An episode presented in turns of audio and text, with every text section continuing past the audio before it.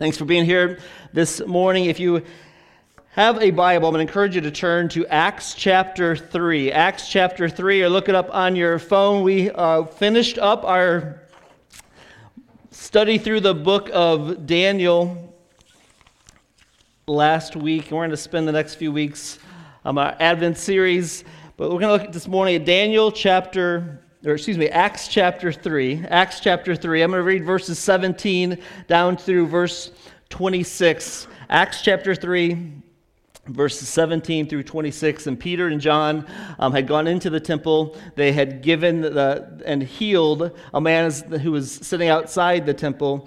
And the people were all amazed by it. And this is Peter speaking to the people after this miracle of the lame beggar being healed. And he says in verse 17, this is just shortly after Jesus' death and his resurrection, and then explaining it to the people. And says in verse 17, And now, brothers, I know that you acted in ignorance, as did also your rulers. But what God foretold by the mouth of all the prophets, that his Christ would suffer, he thus fulfilled. Repent, therefore, and turn back, that your sins may be blotted out that times of refreshing may come from the presence of the Lord, and that he may send the Christ appointed for you, Jesus, whom heaven must receive until the time for restoring all the things about which God spoke by the mouth of his holy prophets long ago. Moses said, The Lord God will raise up for you a prophet like me from your brothers.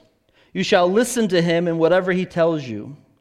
And it shall be that every soul who does not listen to that prophet, shall be destroyed from the people. And all the prophets who have spoken from Samuel and those who came after him also proclaimed these days. You are the sons of the prophets and of the covenant that God made with your fathers, saying to Abraham, And in your offspring shall all the families of the earth be blessed. God, having raised up his servant, sent him to you first to bless you by turning every one of you from your wickedness. Let's pray. Holy Father, Lord, thanks for your word. Lord, thanks for the truth of your word and the help of your word. And thanks for the fact that we can gather together at the beginning of the week freely to worship you and to hear from your word. So, Holy Spirit, I pray you would just speak to us, speak through your word this morning. Help us to see a greater picture of Jesus. And God, I pray you just work in a unique way in our lives, just to remove every distraction from us and help us to continue to hope in you. In Jesus' name I pray. Amen. December is arranged to help us, if we choose, to think much about Jesus. I mean, Jesus is the central figure of history. He's the central figure of Scripture for sure. A, one historian said this regardless of what anyone may personally think or believe about him, Jesus of Nazareth has been the dominant figure in the history of Western culture for almost 20 centuries. Jesus is the central figure of history, he's the central figure of Scripture. And during the month of December, the way it is set up for us, it's for us, if we choose, we can make much and see a bigger picture of Jesus, which this has clearly brought up all kinds of controversies for many people and even confusion in our culture. And often at Christmas times, it gets highlighted by it. There's always the, the question and the controversies. I mean, is Christmas a pagan holiday? Is it something that has just been uh, created and, and, and they've thrown Jesus at it? Or the controversy of you should just keep Christ out of Christmas and just don't mention Jesus at all. Then there's also confusion that comes along with it. 65% of Americans say that Christmas should be more about Jesus. But a recent survey done by, of Americans said many of them, 9 out of 10 of them, don't think they're even capable of explaining the basic Christmas Jesus account and getting the details accurate. Many people are okay with just a cradled baby Jesus. I mean, the world's fine with that. They, they, don't have a problem. Many people are just even comforted by this. They could walk into any church in this country, they could see a manger scene, they could not have any heart for Jesus at all, but there's a sense that they could, even, they could be comforted by that. They could be even encouraged by that. but to let Jesus come of age and have to deal with the comments made by Jesus or the conversations of Jesus and the cross of Jesus. And it causes a great stir, just a great controversy amongst people and even in, in our culture. But for the followers of Jesus, that's what we're called to do.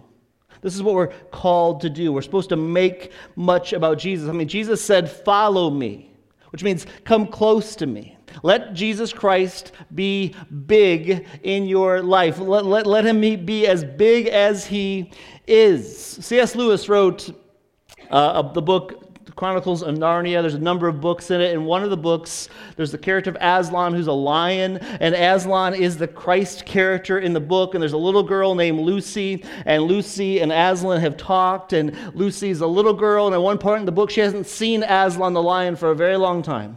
And he comes back and he sees her, and it had been a long time since the little Lucy had seen him, and she says to Aslan, uh, Lucy says, You're bigger. And he's, Aslan the lion says, That is because you're older, little one. And she says, Not because you are? And Aslan says, I am not. But every year you grow, you will find me bigger. That's what it should be for us as Christians at Christmas time. With a whole month that is geared in many ways for Christians to focus on Jesus and to see Jesus for who he is and what he is. It should expand our view of Jesus. It should make us draw closer to him and to see him become bigger to us. And how can we grow and expand in our thinking and trust in Jesus during this Christmas season? Have you ever wondered why the celebration of Jesus' birth is called Christmas? Or have you ever wondered why Jesus' followers are called Christians? I mean, contrary to what many people think, Jesus Christ, Christ is not Jesus' last name. Christ is a particular title for Jesus. It's a, it's a significant title given to Jesus that Jesus in Matthew 16, he gladly, he gladly accepted that title. Christ is the Greek word for Messiah which is the Hebrew word for anointed. And one of the ways that for centuries Christians have tried to get a bigger view of Jesus, a bigger view of Christ, a bigger view of the Messiah, was to, to see Jesus in all the, the roles that he played, all the functions that he has, to view Christ and to see him as the anointed prophet, priest, and king. Because for the nation of Israel, when you read your Bible, and for the nation of Israel and the people of God, there were three major offices of the prophet, the priest, and the king. All of them were anointed. If you remember, the prophets in Isaiah 61 talks about that. They were anointed Elijah, uh, anointed Elisha with his cloak. The priests in Leviticus 18, that they were all anointed. Oftentimes they were anointed by oil. King David, if you remember, was anointed by oil by Samuel. All of them, they, they anointed offices of prophet, priest, and king. All of these were, were used for the people of Israel to see that these were the offices that God set up to help them know God, and He set them apart. And all three of them were separate offices in the Old Testament, they were distinct. There was not a person who was a prophet and a priest. There was not a king and a prophet. There wasn't a priest and a king. There was a prophet, there was a priest, and there was a king, and all three of them were anointed in some ways. But for us, we will see that all the Bible points to Jesus being all three of those things. He is the ultimate prophet, the ultimate priest, and the ultimate king. And this is helpful to us to see Jesus for who he is, to see how big Jesus actually is. And this is helpful for you when you read your Bible. Sometimes it's very hard to pick up your Bible and to try to figure out what's going on in the Old Testament, to see what's going on here. When you see these roles of prophet, priest, and king, they're kind of like uh, landmarks for you to, to see that this is going someplace. There's a point in this. That this it helps connect the whole Bible together. That, they were, that there is a prophet, priest, and king. It, it connects the scriptures for us. It also connects the promises of God for us. That there is these promises made in the Old Testament, and you're reading along trying to figure out where, where's all this fulfilled. But as you trace these landmarks, you, we will see that they were all fulfilled in Jesus. They, they, they were directional, and they're very descriptional as well. They, they, they, they all point to that there's an ultimate priest, there's an ultimate prophet, and there is an ultimate king coming Jesus Christ, the Messiah, Jesus the anointed one. Someone that this Christ and Christ alone is fitted to be a mediator between God and man. He is the prophet, priest, and king of the church of God. And each one of those each one of those functions, each one of those roles helps us better understand and appreciate the work of Jesus as our mediator, to help us know and see God for who He is. And so, for the next three weeks for our Advent series, as we look to Christmas, we're going to take each one of those of prophet, priest, and king and help us look at that through Scripture to help us get a bigger view of Jesus and expand our view for Jesus as our great prophet, our great priest, and our great king. And this week, we're going to look at Jesus is the prophet. What's a prophet? What's an explanation of a prophet? Is a prophet in the Old Testament is a, pro- is a person who reveals God to us. That's what the prophets did. They, they, they revealed God to us, they spoke God's words to us. When we hear prophets, many people just think that it's all about the future, they, that they told the, the future, which was a part of what the prophets did. But the prophets revealed future plans. Daniel did that as a prophet, and the Bible talks about that. But the, really, the prophets were about proclaiming God's truth. That was a major part of what they did. That's why they would say, This thus says the Lord. This is what God wants you to know. The prophets were those who helped teach what God's people needed to know. And we see that all through the Old Testament. That's what a prophet did. He spoke the words of God to God's people to help them know what they needed to know. But why do we need a prophet? Why did the people need a prophet? Why do we need a prophet? One of the great reasons is it's because we have a God who wants to speak to us and has spoken to us because God speaks and this is how he wants to speak to us, but he's unbelievably holy, and we are not holy. We, have, we needed a mediator between the two of us. God speaks, is why we needed a prophet, but also Satan is very crafty in wanting to shut God out. Remember in Genesis chapter 3? When God created the world, people are in communication with God. They're speaking to God. Adam and Eve are talking to God. And then Satan craftily wants to destroy that relationship. He wants to destroy the communication. He comes into Adam and Eve in Genesis chapter 3, and he says, Did, did God actually say? Has God really communicated to you? Has God really spoke to you? Satan wanted to destroy the communication between man and God, and he, and he did we chose self. We chose to go against what God said. We chose to go against God's teaching. We chose to go against what God informed us that He wanted us to know. And because of that, all of us have been naturally separated from God in our ability just to come to God naturally and speak to Him freely. There was a, there's a wall in between those things. In Ephesians, Romans 1 talks about that. In Ephesians 4, 17 says this It says, Now this I say and testify in the Lord, that you must no longer walk as the Gentiles do, in the futility of their minds. They are darkened in their understanding, alienated from the life of God because of the ignorance that is in them due to the hardness of their heart. They have become callous and have given themselves up to sensuality, greed, or to practice every kind of impurity. This is the natural state of us. Without God's voice being heard in our lives, we, we walk away from God. We, we, we naturally don't want to listen to God. We choose our own way. And Romans 1 says we have gone, God has given us, given people over to that direction, partly because they are darkened in their understanding.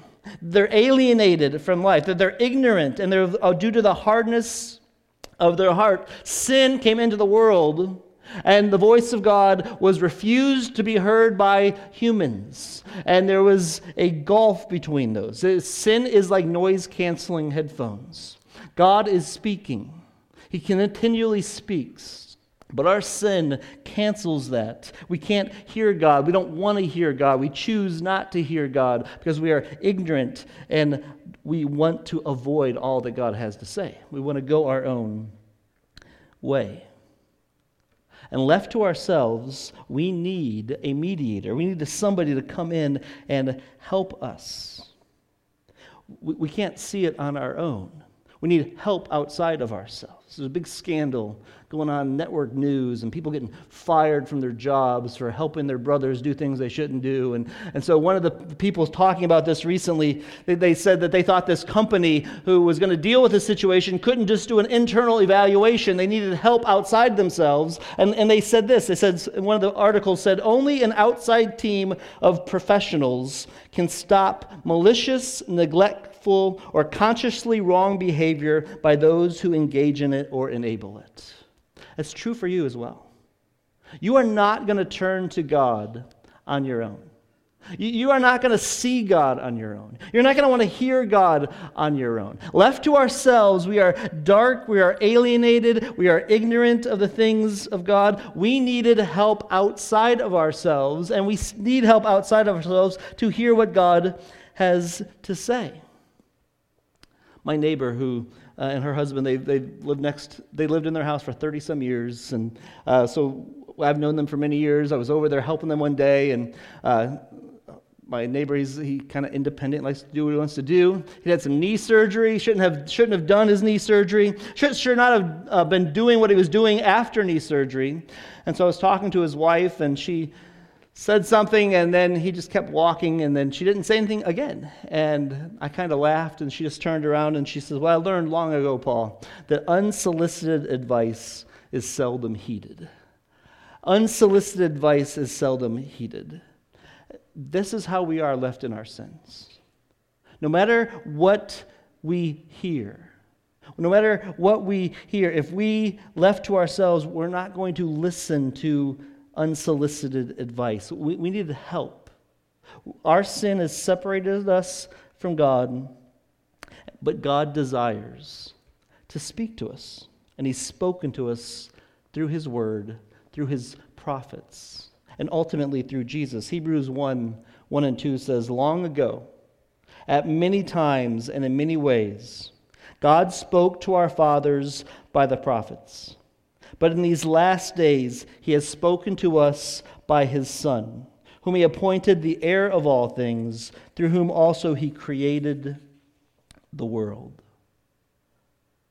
What's it going to take to hear the voice of God? It's going to take help outside of yourselves. It's going to take God Himself to speak to His Son to wake us up. There's, this is what a prophet does. And the people of God expected this prophet. How do we know that Jesus was that prophet? How do we know he was the one that the Old Testament was talking about? In Deuteronomy chapter 18, Moses is giving all these teachings about how to, the different roles for the people of Israel the priest, the kings. And Moses is the greatest prophet that has had existed up to that point. In Deuteronomy 18, verse 15, it says, Moses said, The Lord your God will raise up for you a prophet like me from among you, from your brothers. It is him you shall listen to. And the Lord said to me, They are right in what they have spoken. I will raise up from them a prophet like you from among their brothers, and I will put my words in his mouth, and he shall speak to them all that is that I have commanded. The people heard their greatest titanic prophet Moses speak. And he said to them, There's going to come, there's going to be a greater prophet, Moses says, than, than me coming. And that's who you're supposed to listen to. And so the nation of Israel and the people of God, as you read the Old Testament, they watched all these other prophets come Daniel and Jeremiah, and all, all the way through, all the prophets that you never read in the Old Testament. All these guys spoke, but none of them ever reached the level of Moses, the great prophet. But then Jesus came on the scene. He walked among the people. When you read in the Gospels, the people saw what Jesus, they, they, they saw what Jesus was doing, and, and they said, This is the prophet. In Luke chapter 7, when Jesus is walking along and the widow of Nain's son had died, and he walks and comes across the funeral, and he sees them carrying her only son, and he sees her weeping in Luke 7, and Jesus heals him and the widow's son is raised, the response of the people in Luke 7:16 is a great prophet has risen, arisen among us, and God has visited his people.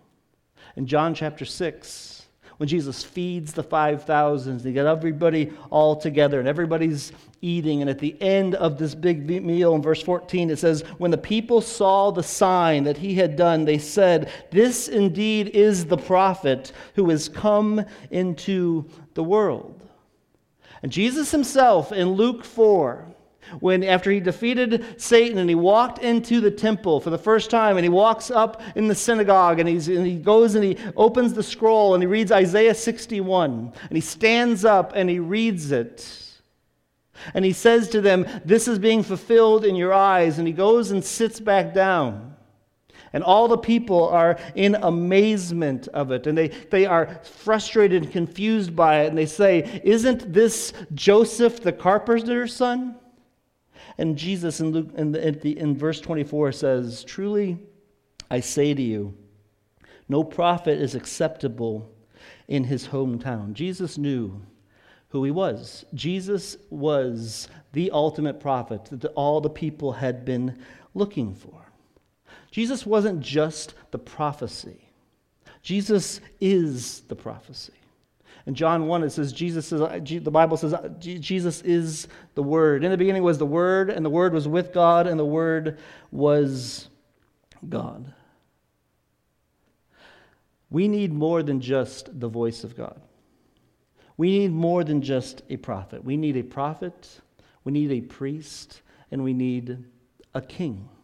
We need Jesus to fill all of these roles. The end of Jesus' life, life in Luke 24, when you are when he was crucified, rose, and the only people in Jerusalem who didn't know about it were two little disciples of his from Jerusalem who were on their way to Emmaus, and they're walking along, and they're frustrated, and they're sad, and they're discouraged. And Jesus shows up on the scene, and he starts talking to them. This is what Jesus said about himself. He said, Then Jesus said to them, These are my words that I spoke to you while I was with you, that everything written about me in the law of Moses and the prophets and the Psalms must be fulfilled. Then he opened their minds to understand the scriptures, and he said to them, Thus it is written that the Christ should suffer and on the third day rise from the dead, and that repentance and forgiveness of sin should be proclaimed in his name to all nations, beginning from Jerusalem. You are witnesses of these things. And behold, I am sending the promise of my Father upon you but stay in the city until you are clothed with power on high. Jesus said everything that Moses said, everything that was said in the Old Testament, all of it, everything that God wants you to know was about me. Everything was about me, Jesus says. I am the ultimate fulfillment of the prophecy. I am the prophet, and I am the fulfillment of the prophet. And they had this great expectation.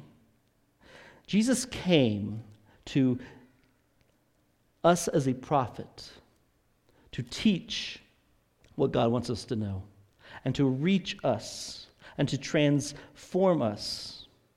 And that calls for us and calls to you a response. That there is what a prophet does, he tells what God wants you to know, he teaches us. And the ultimate prophet is Jesus. He said it all over in the New Testament. You can find all over numerous passages where Jesus recognized himself as the promised prophet, the greater prophet that Moses was talking about. But, but what's the big so what about that? What, what does it matter? What, that's all just good stuff, Paul, but what, what does it matter? We are called to embrace the prophet. There is a verse in 1 Timothy 2:5 that says, For there is one God and there is one mediator between God and men, the man Christ Jesus. That's the ultimate hope of Christmas. That's, the, that's your only hope in this life and in, in, in, eternity is if you understand and if you believe what 1 Timothy 2 5 says. For there is one God and one mediator between God and man, the man Christ Jesus. Every other piece of information you've ever been told, every other piece of knowledge about somebody else that you know means nothing if you don't understand and know this. What's it mean to embrace the prophet Jesus? It means, first of all, to, to hear him. To, to hear him. You know why preaching's hard? Well, sharing the, the word of God with people is hard? There's nothing that I can say to, to wake somebody up spiritually. There's nothing that I can say that will, will move you in any spiritual direction. The only hope that we have is the Word of God is living and powerful and sharper than a two edged sword, and Jesus is the Word. As Dietrich Bonhoeffer said, when the Word of God is preached, it's like Jesus is walking down the aisles, touching and healing people. If the Holy Spirit doesn't do that, if Jesus doesn't wake you up, nothing will wake you up. We are called to hear Jesus. We are so clouded with other things to hear. We, we, we will push it constantly away. And Jesus, on the, Mount of, uh, on the Mount of Transfiguration with Peter and John, in Luke chapter 9, the disciples are with Jesus. They see Moses come down, they see Elijah come down, and they're standing there with Jesus, and they are in awe of this. And their response to it is, What should we do? Should we build a monument for the three of you? This is amazing. Never seen anything like this in our, our lives. We, we, we, gotta, we gotta mark this in some way. And they're all excited trying to figure out how they should mark what Jesus did and the Moses and Elijah and the experience. And all of a sudden, out of heaven, the Father speaks. He says, This is my beloved Son. He doesn't say, Worship him. He doesn't say, He said, Jesus, the Father says, This is my beloved Son. Listen to him. What we're called to do is to embrace what the prophet does. He teaches and shows us what God wants us to know. We're supposed to hear him hear him? Have you heard Jesus speak to your life? Where you would say, yeah, there, there's one God, and there's one mediator between God and man, and it's the man Christ Jesus. That idea will sound insane to you. There's so many other religions. How can you say Jesus is the only way? Because Jesus is the only way. It will sound absurd. It doesn't seem to make sense. How can God become man? How can a man die and be rose, risen again? It makes no sense unless God wakes you up to it. Have you heard the voice of God? God speaks, and He's calling you. And He's saying, Listen to Him. There's one God and one mediator between God and man, the man Christ Jesus. Hear Him. And then, if you have done that, we are to hope in him. This is how we get our courage and our conviction.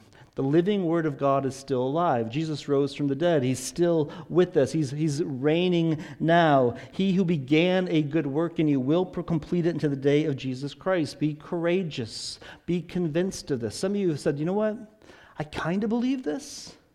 I'm still doing all my religious things. I'm showing up at church. I'm kind of functioning. But I haven't heard God speak to me in a long time. First of all, it's not true. Every time you open your Bible, God's speaking to you. This is how He speaks to you. When we gather, God's speaking to you right now as you're hearing through me the Word of God. He's speaking to you. The issue isn't is God speaking. God's always speaking. The question is, will we listen and will we hope? And you're like, well, my, my faith is starting to kind of crumble. It's not as strong as it used to be. Then open your Bible and hear God speak. You I don't feel like it. Then open your Bible and hear God speak. This is how he speaks to us. He speaks to us through his word. And the promise is he who began a good work in you will complete it until the day of Jesus Christ. We have great hope in that. We need to hope in him. One of the biggest things about this season in all of our lives is, is communication. There, there's this is a tremendous opportunity for communication, but there's communication breakdowns constantly, isn't there?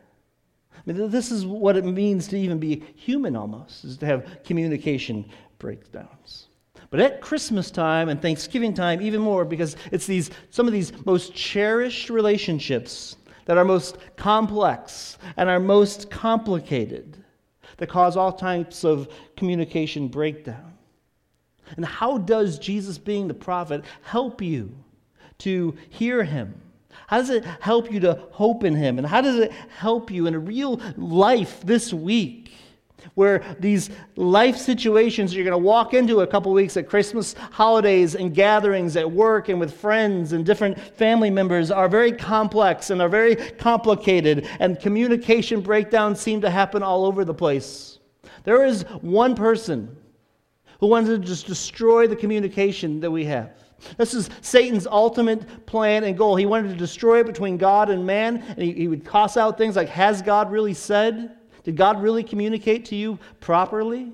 And he still does it in our own lives and with our own situations. Here's how we humble ourselves to the prophet Jesus, because Jesus, in his prophet role of teaching and telling us what God wants to know, he offers us great wisdom. He's given us His Word. You want to know how to get along with some of your family members during Christmas? Read the book of Proverbs. Let God teach you hey, this is what God wants you to know. Read Matthew chapter 6 and Luke chapter 7 with the Beatitudes. And this is how God would have you speak and be. Blessed are the peacemakers, blessed are the pure in heart. Take Luke chapter 7 this afternoon. Sit down and say, How, how, how would you want me to, to walk into Christmas this year? And God will speak to you. He'll show you, This is how I want you to walk. This is what the prophet does. He teaches us what we need to know. And then ask God, with Psalms 25 5 in your heart, Lead me in your truth and teach me, for you are the God of my salvation. For you I wait all the day long. And just wait. God has spoken, and He's spoken to us in His Son. We need to hear Him. We need to hope in Him for our confidence and courage. We need to humble ourselves before Him so that we can walk in wisdom with each other and with others. And then what we need, need to do is we need to herald Him.